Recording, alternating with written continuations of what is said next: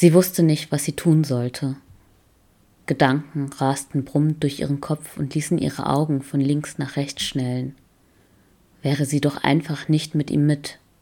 Hätte sie sich gewehrt oder so. Nun steckte sie mit diesem Typen hier. Sie versuchte, in wallender Panik die alte Kirche mit den Augen zu erfassen. Von der zerfledderten olivfarbenen Reisetasche mit den Aufnähern darauf, die sie seit gefühlt schon immer besaß, über den im Wind knarzenden Altar, auf dem wahrscheinlich jeden Sonntag der Dorfpope seine einschläfernde Predigt hielt. Der Boden hatte riesige Löcher, durch die sie vielleicht nach draußen könnte. Die Fenster waren fast alle hin. Aber all das war nicht wichtig, denn das Einzige, das zählte, war, dass sie mit ihm allein war und nicht laufen konnte. Sie hielt sich den pochenden Knöchel und rieb daran. Was hat sie sich davon erwartet?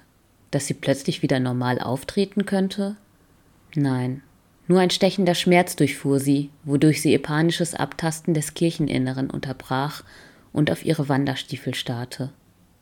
Sie sah zu ihm auf und bemerkte, dass seine rehbraunen Augen sie stur fixiert hatten.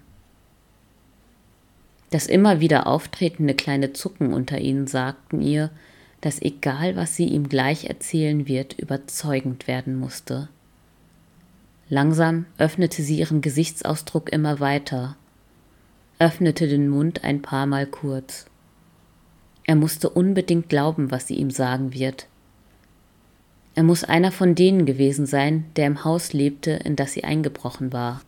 Die Größe kommt ungefähr hin, und diese zur Seite hinfallenden mittellangen Haare hatte sie auch gesehen.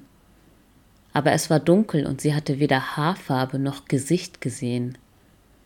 Plötzlich bewegte er sich auf sie zu und reichte ihr die Hand. Mit einem Blick, den sie diesmal nicht ganz deuten konnte, sah er sie an.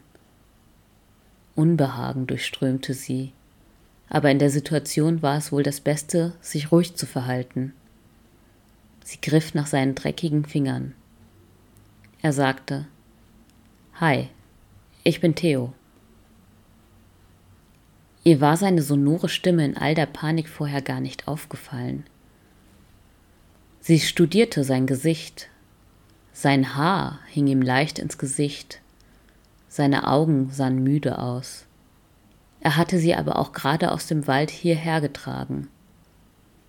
Seine schmalen Lippen erinnerten sie an eine Zeit vor der Apokalypse. Diese Gedanken musste sie unbedingt wieder loswerden. Er würde eine Dusche durchaus gebrauchen können, aber dürfte sie in diesem Moment selbst nicht das beste Ergebnis abliefern. Sie merkte, dass sie durchgehend seine Hand schüttelte und hielt inne. Sie sagte Ha, hallo Theo. Ich bin Laura.